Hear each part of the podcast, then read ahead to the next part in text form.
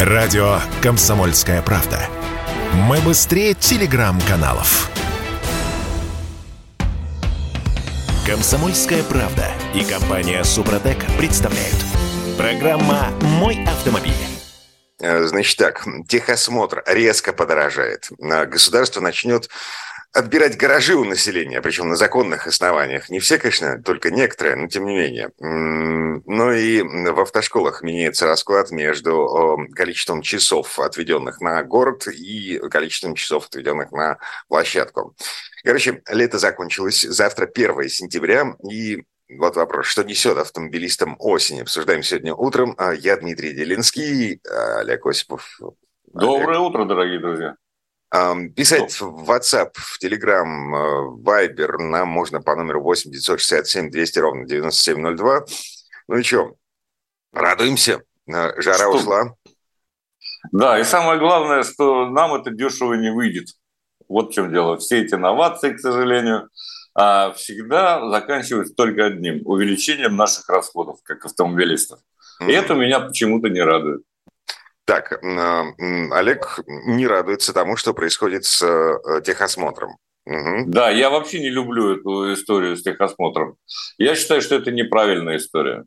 И, конечно, может быть, там сколько, семьсот пятьдесят рублей в Москве, да, это э, дешево было слишком, никто не хотел работать. две с половиной — три тысячи, не знаю. Мне он вообще не нужен. Нормальному человеку, любому, который следит за автомобилем, который беспокоится о безопасности собственной и собственной семьи, вообще это все ни к чему. Собственно, к такому же выводу пришли и депутаты, отменившие обязательный техосмотр. Нет, но все-таки есть люди заинтересованные, прежде всего те, кто его проводит. Mm-hmm. Я-то по-прежнему считаю, что достаточно того, что обслуживается автомобиль в дилерском центре на какой-нибудь станции техобслуживания. Mm-hmm. Ну, пусть они и выдают там эти, как их называют, так сказать, диагностические карты. Да, смотрите, тут есть сложность. Сложность заключается в том, что ну, закон у нас такой, мимо него мы никуда не проедем. Закон заставляет нас получать диагностическую карту, если мы ставим машину на учет. Приходим в госавтоинспекцию, говорим, вот автомобиль. А госавтоинспекция говорит, слушайте, а мы не понимаем, что это за машина. Вот. Насколько она вообще пригодна для использования на дорогах общего пользования. Так что давайте-ка вы ее прогоните через официальный пункт техосмотра для того, чтобы у нас был диагноз. Но диагноз есть, отлично. Машина подходит для дорог общего пользования, здорово, ставим на учет. Ну и за границу сейчас не выйдешь, хотя это мало кого сейчас касается, но в общем неважно. Граница тоже требует бумажку из пункта технического осмотра. Так вот, значит, нынешней осенью а, изменятся цены на проведение техосмотра. А, уже разработана и находится на согласовании методика перерасчета. Там очень сложная схема. А, а, и да, лучше, итоге... лучше о ней не говорить. А вот... да. в, в, в итоге, значит, смотрите, ЦИМИС, самое важное, что нужно знать. Значит, накопленная инфляция с две тысячи десятого года, когда были приняты тарифы действующие, на текущий момент накопленная инфляция составила семьдесят процентов. Соответственно, есть самый тупой вариант. На семьдесят процентов увеличить расценки в пунктах техосмотра. Нет, вот. На самом деле надо быть готовым к тому, что... вместо девятисот там, или скольки рублей сейчас будет в три раза больше. Mm-hmm. Вот к чему все идет. Потому что именно эту цифру, три тысячи рублей, озвучил, по-моему, глава гильдии операторов техосмотра. Ну, вот такая э, штука. Ну, ладно, что же поделать. Это еще можно, так сказать, проглотить. Тем более, что не всем он по-прежнему э, будет нужен. Две с половиной, три тысячи рублей, еще раз повторю, за бумажку с диагнозом. Вот. Еще перемены. Автошколы. Значит, смотрите, сейчас по действующему постановлению, действующему приказу Минпросвещения для получения прав категории «Б» нужно пройти пятьдесят шесть часов практики в общей сложности. двадцать четыре часа на площадке, тридцать два в городе. Полтора года назад площадку в ГИБДД отменили, и в связи с этим, та-дам, с первого сентября тридцать восемь часов в городе и всего восемнадцать часов на площадке. В общей сложности осталось пятьдесят шесть часов за рулем. всего пятьдесят шесть. Ничего не поменялось в этом смысле. Ну, поменялось то, что разрешили на автострадах учить а, да, да, да, да. соискателей. Mm-hmm. Это важная история, на самом деле. Потому что раньше была вообще глупость. Так сказать, права выдаем, но понятия не имеем, как он поедет на автостраде с разрешенной скоростью сто десять километров в час, как известно, да. Кроме того, я там не увидел много чего. В общем, это мало что меняет, с моей точки зрения, в системе подготовки будущих водителей. Мне, например, хотелось, чтобы там появился раздел контраварийной подготовки. Я об этом не раз говорил, да, потому что люди выезжают и понятия не имеют, как себя вести в каких-то... Олег, это ж в каждую автошколу нужно будет засовывать инструктора по контраварийной подготовке. Олег. Нет, это элементарные навыки, которые необходимы. Например, как затормозить быстрее, если у вас заблокированы тормоза? Если э, автомобиль, там, допустим, Лада Гранта, не оборудован АБС. Да, ну, что столб, нужно сделать? Столб. Нет, столб, конечно, сугроб. Это, это простой выход. Сугроб помягче немножко. Но на самом деле есть элементарные приемы, которые позволят избежать серьезного ДТП, да, и сделать машину управляемой. Часто ногой нажимать на педаль тормоза, тупо говоря, да. Это все там две минуты. Это любой водитель должен знать, как таблицу умножения, с моей точки зрения. Вот эти, этих вещей, к сожалению, немного. тридцать восемь часов в городе, я не знаю, достаточно этого или нет. Все зависит, честно сказать, от квалификации того, кто преподает, кто является инструктором по вождению. Угу. Поэтому... Смотрите, было двадцать четыре часа в городе, стало тридцать восемь часов в городе. Ну да, потому что площадку убрали, там, хотя угу. оставили восемнадцать, я не знаю. С моей точки зрения, площадка тоже нужна, потому что э, важно уметь маневрировать в тесных дворах и так далее. То есть это э, необходимо знать, элементарные навыки. А, вот это... я... Подозреваю, что вот это маневрирование в тесных пространствах, парковка во дворах, вот это все, оно просто уходит с площадки в город. То есть э, раньше, вот на моей памяти как было, ты на площадке учишься э, простейшим маневрам, сложнейшим маневрам, ты учишься габаритам машины, но ты привыкаешь к ней, и потом уже выезжаешь в город. Вот э, это, это была важная, важная история, кстати сказать. На габариты – это вопрос такой, как бы сказать, их надо чувствовать мгновенно. Mm. Ты садишься за любой это, автомобиль... Это, это, это, это с опытом приходит. Но от, от человека, который впервые садится за руль, ну, не стоит ждать таких фокусов. Ну, правда. Ну, вот хорошо, ты... бог с ним. Но каким-то вещам научить можно. Mm-hmm. Да? Например, ты никогда не паркуется передним ходом. Всегда паркуются задним ходом нормальные люди, да? И это надо знать элементарно. Я сплошь и рядом вижу, так сказать. Кстати сказать, недавно видел то же самое с учебным автомобилем. Mm. Человека заставляют парковаться э, с правой стороны передом. Ну, что это такое? Что это за инструктор? Ну, как, кто будет сертифицировать? Вот это вот, кстати говоря, до сих пор ведь нерешенный вопрос. У нас нет системы подготовки инструкторов по вождению. Отсутствует она полностью. Угу. Любой кто водитель со стажем больше пяти лет. Ну... ну и что это значит? Пять лет можно полжизни водить машину и не уметь ее водить как положено, потому что элементарные навыки прививаются отдельно. Я что хочу сказать в этой связи, Дмитрий, если позволю. Самое главное понять нашим, всем нашим слушателям одну вещь. Сами должны мы заботиться о собственной безопасности. И если есть возможность, если есть как финансовая, в том числе, возможность, надо отдельно заниматься с инструктором, в том числе по контраварийной подготовке. Есть много разных школ, но э, все-таки э, есть превентивное, так сказать, вождение и так далее, там много чего. Но вот эти вещи э, мы должны проходить сами, вне зависимости от того, получили мы права, как мы их получили, умеем ли по-настоящему ездить. Все равно надо пройти инструктаж uh-huh. за собственный счет. И только тогда будет какой-то позитив. Пока, конечно, страшно наблюдать, как люди ездят. Но что здесь еще позитивного есть вот в этих изменениях? Они должны обучать теперь кандидатов управлению автомобилями с высокой степенью автоматизации. О, да, специальный раздел «Электронные системы да. помощи водителю, изучение особенностей управления автомобилем с высокой степенью автоматизации». Совершенно верно, там автопилот, адаптивный круиз-контроль. Вот это, конечно, полная чушь. С одной стороны, это полезно, да, вот я смотрю, потому что надо знать... Для, для общего что, развития. Для общего развития, что машина тебе может мешать.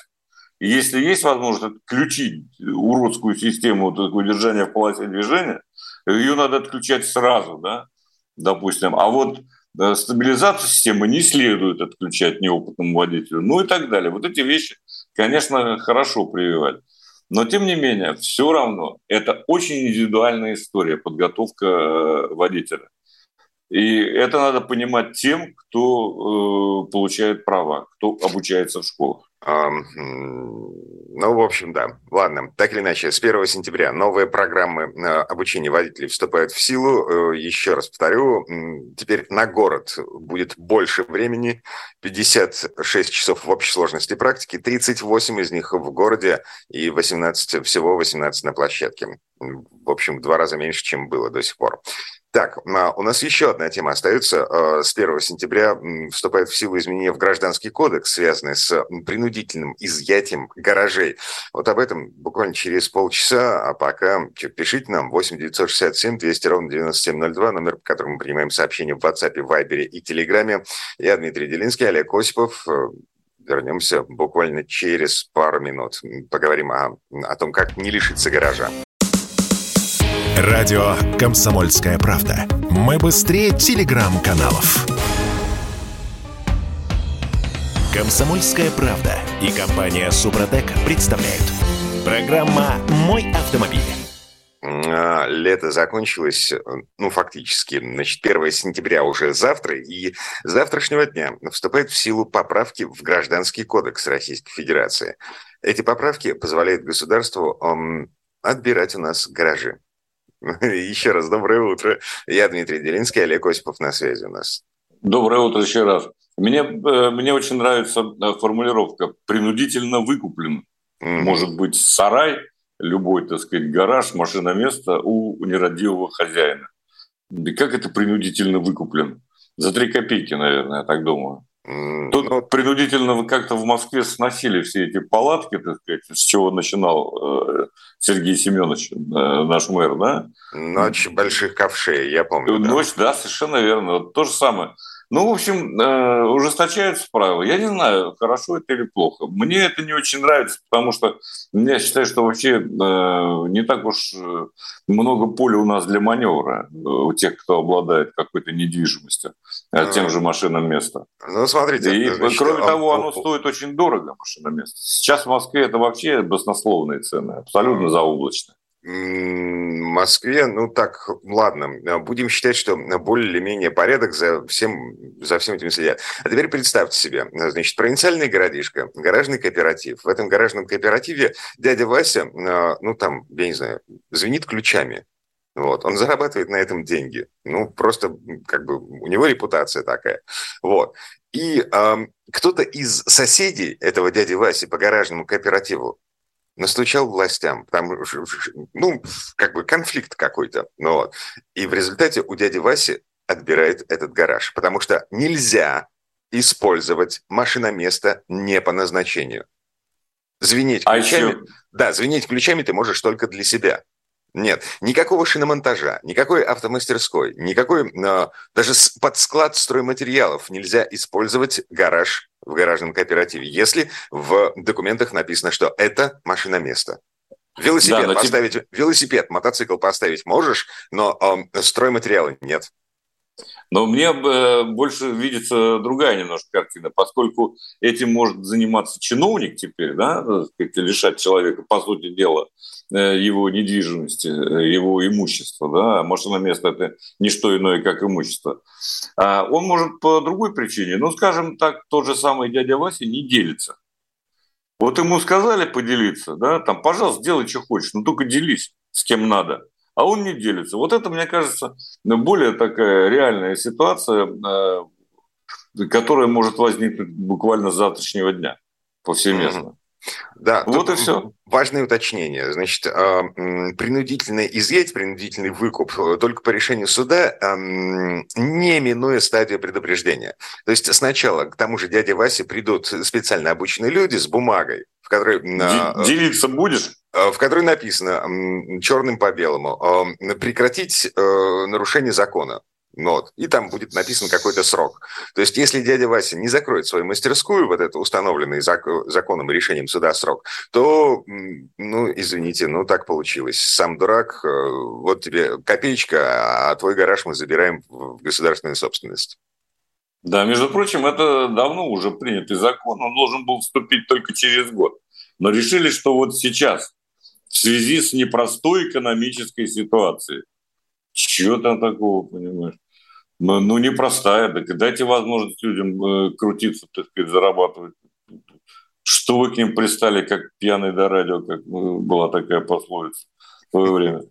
В общем, да, не знаю, мне это как-то... Все это лишнее, так сказать, еще такая, ну, я не знаю, да, достаточно, с моей точки зрения, коррупционно емкая история может выйти. Угу. Нагрузка на людей дополнительная. Нагрузка лишняя. На людей, которые сейчас совершенно ни к чему. Ладно, с моей точки зрения. Да, смотрите, закон у нас, ну, он у нас есть, да, и все равны перед законом. Ну, декларация, очередная декларация со стороны государства на этой неделе просвистела по Москве. Значит, вот этот забег, автопробег богатых и успешных. Я не, не видел, как это происходило на самом деле. Я был довольно далеко от Москва-Сити, километров семьсот, наверное. Но, тем не менее, это было эпично. Ну, конечно. Да, да. Мне очень понравился заголовок, по-моему, в «Коммерсанте». «Богатых и успешных прокатили в автозаке» в итоге. Угу. А вообще, надо, конечно, иметь развитый мозг и тонко чувствовать ситуацию в стране, чтобы организовать вот этот самый пробег. Именно под такой вывеской «богатых и успешных». Это чтобы подлить масло в огонь, что ли? Вот зачем? Mm. Я, я совершенно не понимаю. Я, в принципе, не против таких пробегов, потому что все, что красиво, а это было там две сотни красивых автомобилей, от Феррари, от Феррари, Ламборгини до Бугатти там, и так далее, да? Ну, конечно, это не может не радовать глаз. На самом деле. Ничего я в этом плохого не вижу. Но, конечно, как себя вести? И, конечно, я не понимаю, как это можно было не согласовать. Вот это для меня странная история очень. Значит, молодой пацан, шедший к успеху, это к вопросу о том, зачем это понадобилось вот сейчас, в наше сложное и непростое время. Алексей Хитров, криптоинвестор, рекламщик, человек, ну, в общем, достаточно молодой для того, чтобы чувствовать себя всесильным. Но он на этом зарабатывал деньги, он продавал билеты вот этим богатым и успешным, там, я не знаю, до триста тысяч доходил билет эм, за право поучаствовать вот в этом пробеге. Но... Но вот я хочу сказать вот о чем. А, ну, я понимаю, это молодой предприимчивый человек. Так сказать. Хорошо. А, но тот человек, который обладает, там, допустим, «Шевроле Корветом», а, причем эта машина не для каждого далеко, особенно с механической семиступенчатой коробкой передач. Она не ездит. Одна из моих любимых машин. А вот ему зачем это нужно? Чтобы покрасоваться по Тверской проехать? Он и так это может делать. Я, я не понимаю, вот честно не понимаю, зачем это нужно тем, кто владеет этими эксклюзивными автомобилями. Значит, загородный ресторан, еда, напитки, алкоголь, кальяны, девушки, богатые и успешные, все вместе. Чувство... А без взноса в полмиллиона этого никак нельзя себе Ч... позволить, да? Чувство, как говорил мой старинный приятель, сопритюкнутости. А, отличное слово, между прочим, мне очень нравится. Угу. Ну, возможно, возможно. Ну, тут больше амбиции. Амбиции без амуниции, это называлось раньше. Ам... Но, с другой стороны, теперь мы знаем, что в, нашем, в нашей стране, в Москве в частности, есть как минимум две сотни элитарных машин, вот, которые, э, собранные вместе на штрафстоянке, э, выглядят очень красиво, очень впечатляюще, как парковка в Арабских Эмиратах. Ну и э, э, есть еще предложение сенатора Джабарова, э, вот всех этих людей... О, да. Прости меня, Господи, да. А, сенатом отправить... Джабаров. Отправить эм, на хозяйственные тыловые работы в рамках спецоперации на Украине. Ну, просто... Вы знаете, чтобы а... они... да. В Подмосковье есть место, где любят собираться богатые и успешные, скажем так, обладатели вот этих автомобилей. Называется это место трасса Формулы-один в восьмидесяти километрах в сторону Волоколамки. Вот там любой желающий может приехать и посмотреть, как люди развлекаются, причем за деньги. Не за такие, конечно, которые они платили вот этому э, мошеннику, мягко говоря, а просто для того, чтобы прохватить, для того, чтобы э, совершенствовать свое мастерство на серьезной трассе, которую проектировал э, Тильке, который строит автодромы по всему миру, да, в Подмосковье. Это вот где должны собираться эти люди, а вовсе не обязательно в ресторане с кальяном, черти за какие деньги. Да, собственно говоря, почему их только двести? Потому и есть. На самом деле в Москве их достаточно много таких людей, которые владеют хорошими гаражами. Не одним автомобилем, а несколькими. Угу. И, так. Кстати говоря, они появляются время от времени на выставках здесь и в Крокусе раньше. Наверное, будут еще проходить а, со временем. Но ведут себя прилично, не вызывающе. А, ведут себя адекватно. То есть mm-hmm. они совершенствуют свое мастерство управления этими спорткарами. И а, правильно делают. Есть еще одно обстоятельство. Ну, как бы, вот давайте немножко в сторону отойдем от всей этой истории, посмотрим на нее чуть-чуть со стороны. Максимально жесткое показательное задержание со спецназом, балаклавами, дубинками. Ну, это да. Следственный изолятор, штрафстоянка, значит, обещание проверить все эти машины на предмет нелегального тюнинга. Показательное. Показательные выступления нашей власти. Вот. Что типа, мы... Закон един для всех. Мы даже вот этих людей с деньгами, которые ездят на супердорогих машинах, мы готовы посадить за решетку. Слушайте, по-моему, у нас в этом отношении все предельно ясно еще с две тысячи третьего года. Тут никаких вопросов не должно возникать у тех, кто богат и успешен. две тысячи третий это дело ЮКОСа имеется в виду? Ну, конечно. Mm-hmm. Ну, конечно, с тех пор все ясно предельно. Я не понимаю, зачем еще так провоцировать. Ну, как в наше сложное, непростое время нужно показать людям, что власть рядом с народом, с теми, кто ездит э, на маршрутках, а не с теми, кто ездит на Бугатти и Макларене. Ясно, предельно понятно объяснил. Спасибо, Дмитрий. Но это так, это просто версия. Да. Я Ладно, понимаю, вы, что это верно. Вы что думаете, уважаемые радиослушатели? восемь девятьсот шестьдесят семь двести ровно девяносто семь ноль два, номер, по которому мы принимаем сообщения в WhatsApp, Viber и Telegram. А, че, ну, в общем, пока ничего не пишут. Ладно, вернемся. Буквально через пару минут. Я Дмитрий Делинский, Олег Осипов. Мы продолжаем говорить про автомобили. Радио «Комсомольская правда». Никаких фейков, только правда. «Комсомольская правда» и компания «Супротек» представляют. Программа «Мой автомобиль». А пока мы с вами спали, целому городу запретили брать штрафы за скорость. Представляете себе? Городская администрация не получит ни копейки в бюджет э, с камер, э, штрафующих автомобилистов за превышение скорости. Прикольно. Это где это? А, а, а это в США. Ах, вот как? Это Олег Осипов, я Дмитрий Делинский. Всем еще раз доброе утро. восемь девятьсот шестьдесят семь двести ровно девяносто семь ноль два, номер, по которому мы принимаем сообщения в WhatsApp, Viber и Telegram. И вот, вот эта история про город, значит, городок Минифи, штат Арканзас. Вот, маленький, крохотный. Власти штата пришли к выводу, что город слишком жирно живет. Получает слишком много денег со штрафов с водителей, что по закону запрещено. По законам только треть бюджета э, можно пополнять за счет штрафов. Какие они, а? Ага, а провер... проверка показала, что э, штрафы – это больше половины городского бюджета. Штрафы с дорожных камер на автотрассе, которая проходит мимо этого города. Вот черт возьми, это есть чему поучиться, между прочим, и у американцев тоже. Угу.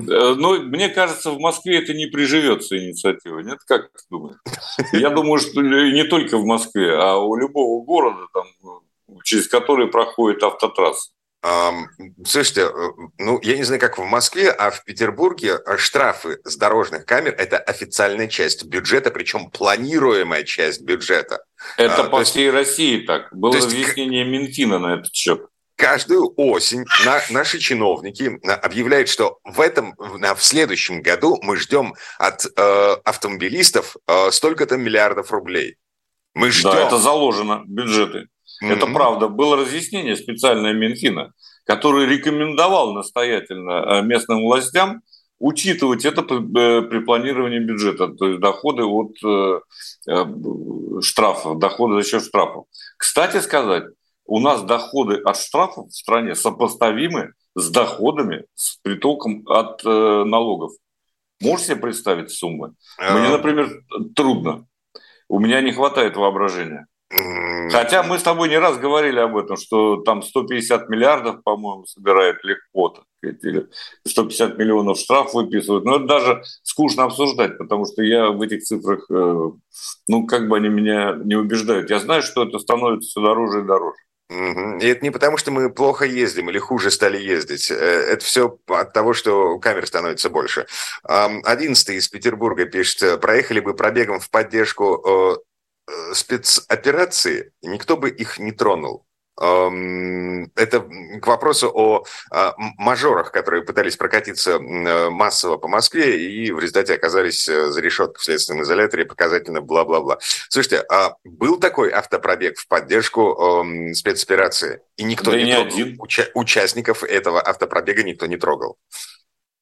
Не один автопробег. Но ездили они не на Феррари, я так понимаю. Да, да, да, да, да. Вот. Ну, что-то я там не видел Феррари. Не к девочкам в загородный ресторан.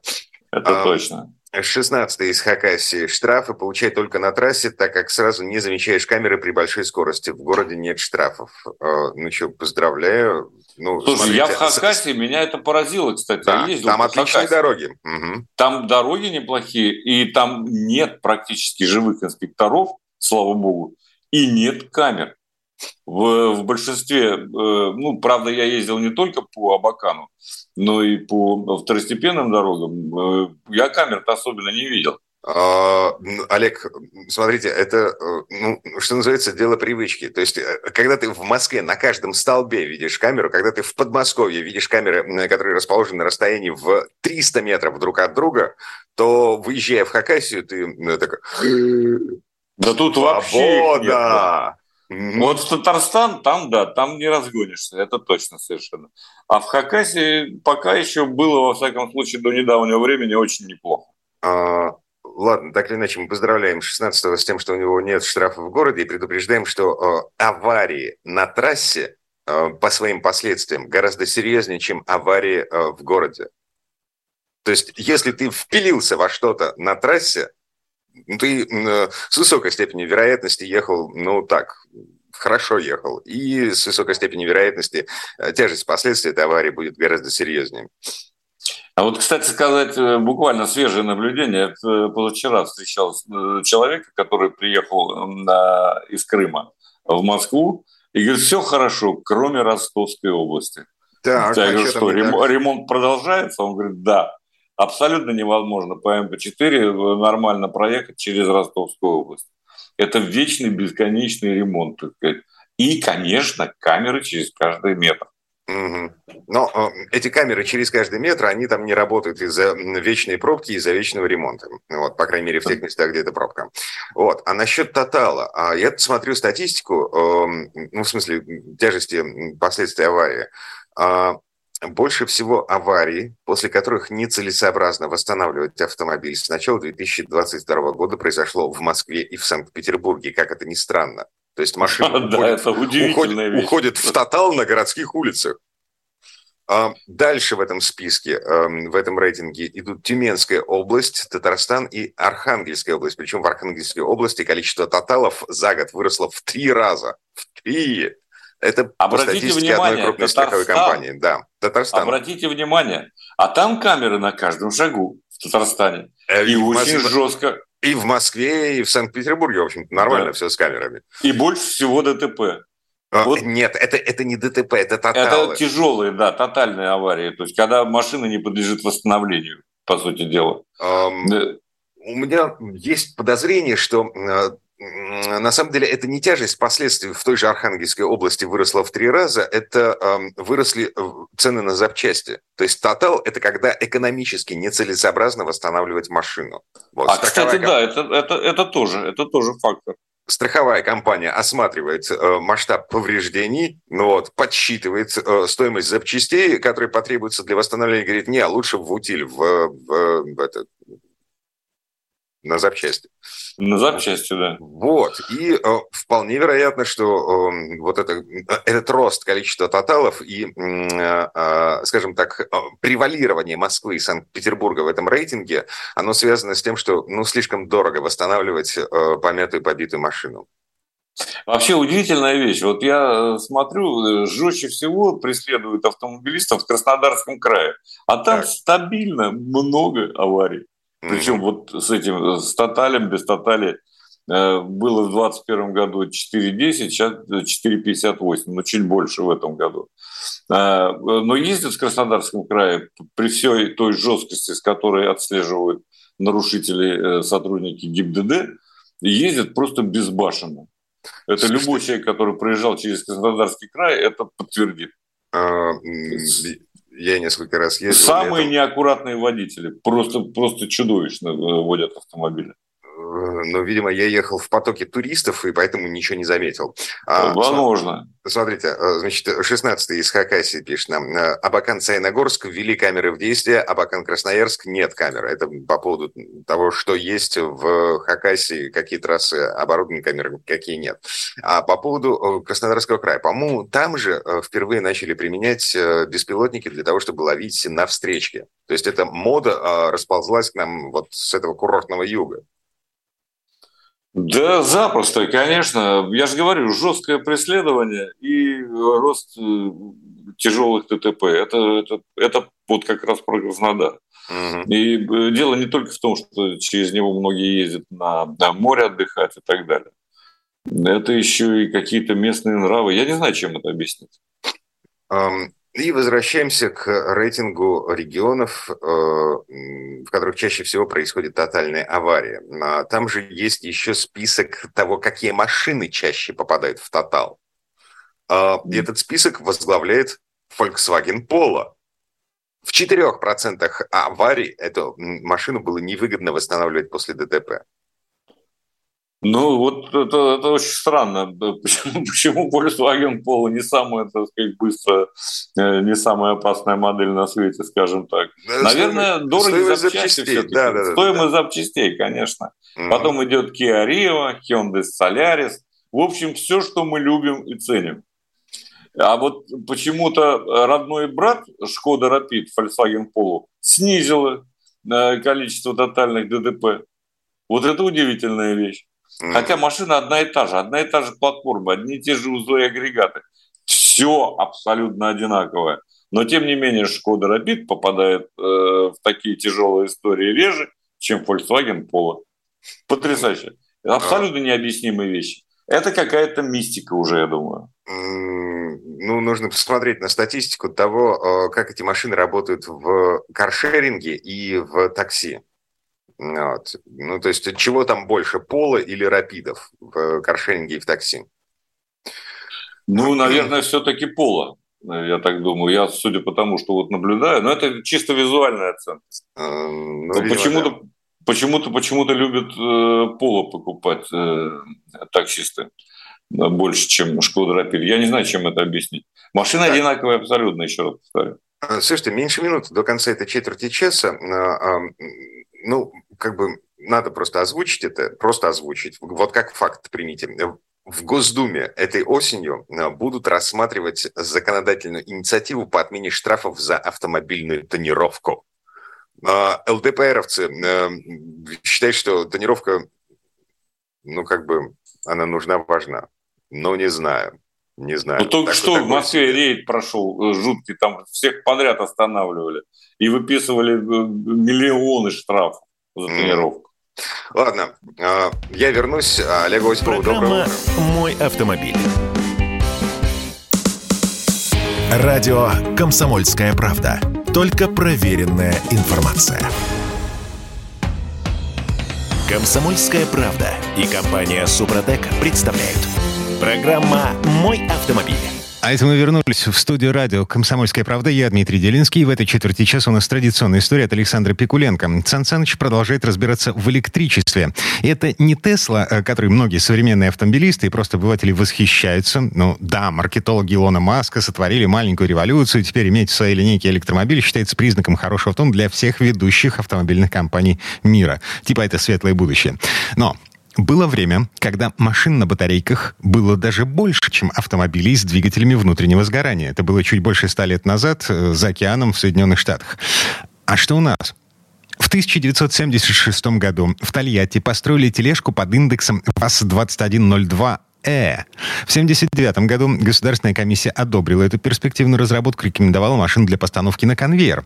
И к Московской Олимпиаде была выпущена опытно-промышленная партия автомобиля с новым обозначением ВАЗ двадцать восемь ноль один. В общей сложности с конвейера сошло сорок семь экземпляров электрических «Жигулей». Ну а теперь слово Сан Санычу. Предыстория. Случилось... то, что меня не просто удивило, а чуть ли не потрясло.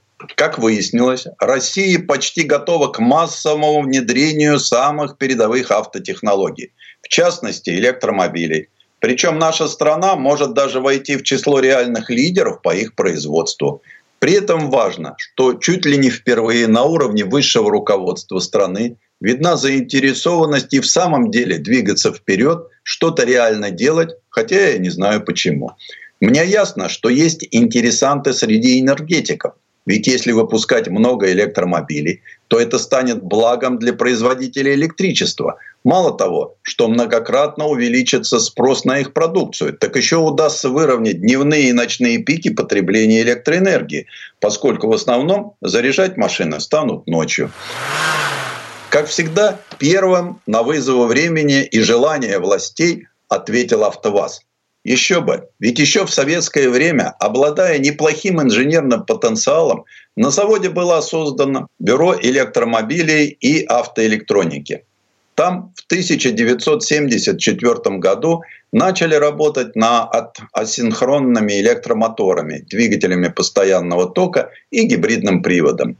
Для ускорения процесса заводчане постучались в двери к тем, кто был с электротягой знаком не понаслышке. Таким партнером стал московский авиазавод «Дзержинец», инженера которого сделали для вазовцев тяговый двигатель постоянного тока с очень оригинальным названием Пэ Тэ сто двадцать пять мощностью двадцать пять киловатт на базе авиационного мотора Дэ Тэ одиннадцать. Отработали и сделали подходящим под серийное производство тиристорный преобразователь. Пока почитатели «Железного Феликса» решали электрические вопросы, в Тольятти сделали носитель агрегатов. Машинку назвали «Автороллер» и присвоили индекс Э одиннадцать ноль одиннадцать. А получилась неплохая с точки зрения дизайна, но очень непрактичная, по мнению начальства. Угловатая, открытая, да еще и маленькая. Ведь увлеченные конструкторы отстаивали в ней свою концепцию о малогабаритном автомобиле для активного отдыха. Но первый образец был сделан в достаточно короткие сроки и даже показал, что он может неплохо двигаться. В общем, работа закипела. Сам отдел разросся до пяти бюро, а в мае тысяча девятьсот семьдесят девятого года разделился на два – собственно, электромобилей и отдел электронных систем управления. Кроме того, проектированием электромобилей с удовольствием занимались и в заводском дизайн-центре. В придачу к первому образцу было сделано еще шесть. Однако электророллер попался на глаза члену политбюро Цэ Ка Ка Пэ Эс Эс Кириленко. И вскоре заводское начальство приняло решение прекратить работы, так как партийному бонзе электромобиль не понравился.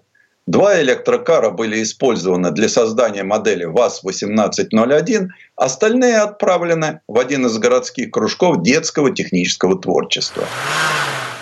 ВАЗ восемнадцать ноль один, также известная как «Лада Пони», о чем напоминает силуэт маленькой лошадки на капоте, это тоже была экспериментальная машина, никогда не выпускавшаяся серийно.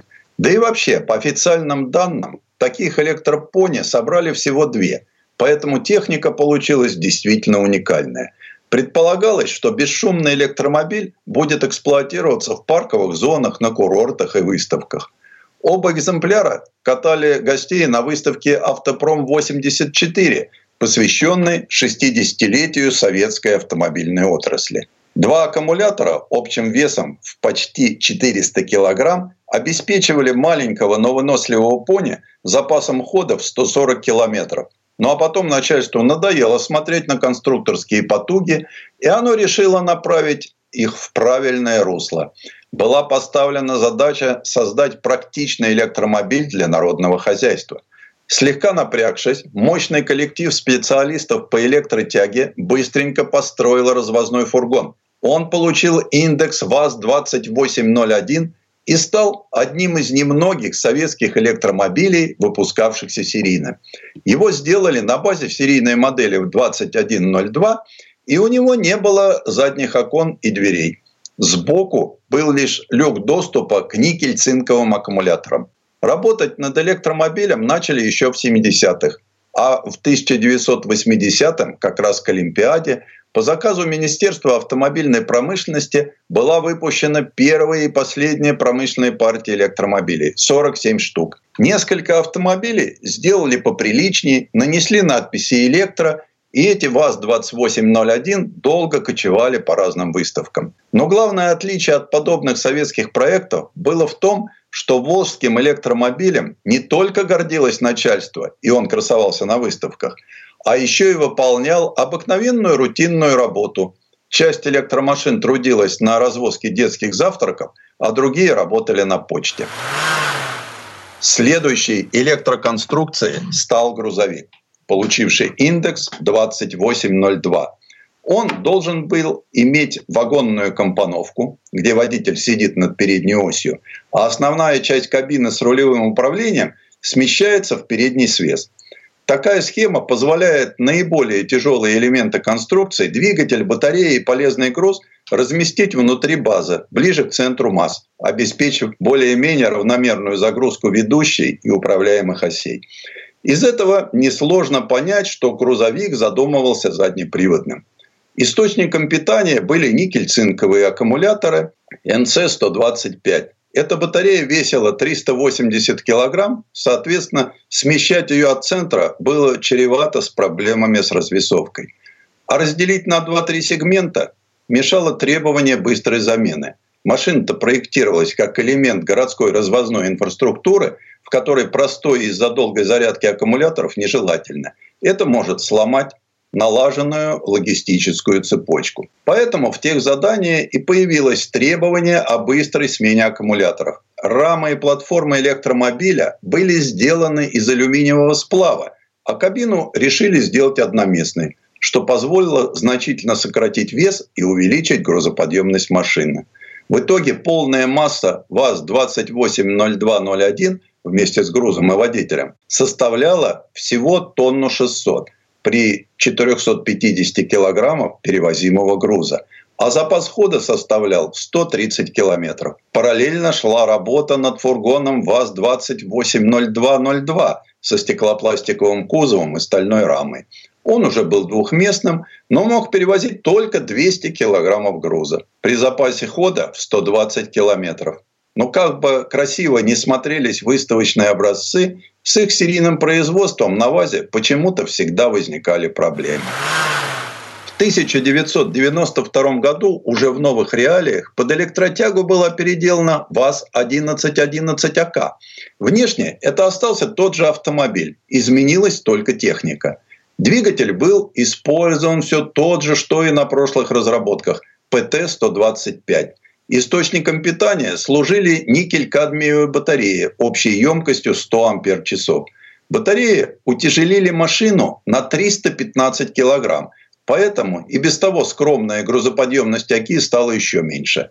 Запас хода электрооки составлял сто десять километров, А разгоняться она могла свыше ста километров. Разгон до сотни занимал четырнадцать секунд. В тысяча девятьсот девяносто пятом был построен макет концепт-кара «Лада Рапан». Внешний вид автомобиля был преисполнен биодизайном. А Рапаном ее прозвали из-за схожести с ракушкой. В нем было заложено много прогрессивных решений. Панель приборов, интегрированная в рулевое колесо, большая площадь остекления, длинные фары, переходящие в боковые зеркала. А по электроначинке это оставалась та же АК с двигателем пэ тэ сто двадцать пять и никель-кадмиевыми аккумуляторами. На основе этих же агрегатов в тысяча девятьсот девяносто шестом году появился концепт-кар ВАЗ-одиннадцать пятьдесят два «Эльф» с открытым кузовом. Предназначался он для активного отдыха и летних поездок. В две тысячи одиннадцатом году появился электромобиль «Лада Эллада». Это была конвертированная «Калина». Ее оснащали уже импортным тридцатикиловаттным электромотором, а запас хода составлял около ста пятидесяти километров. «Элладу» можно назвать самым массовым вазовским электромобилем. Серия была сто штук, часть из которых отдали таксистам для испытаний, а остальные поступили в открытую продажу. Известно, что цена на электромобиль составляла девятьсот шестьдесят тысяч рублей, и удалось продать лишь пятьдесят электроэллад. Сан Саныч, спасибо. Это был Александр Пикуленко, летописец мировой автомобильной индустрии. И у нас на этом все на сегодня. Дмитрий Делинский, радио «Комсомольская правда». Берегите себя.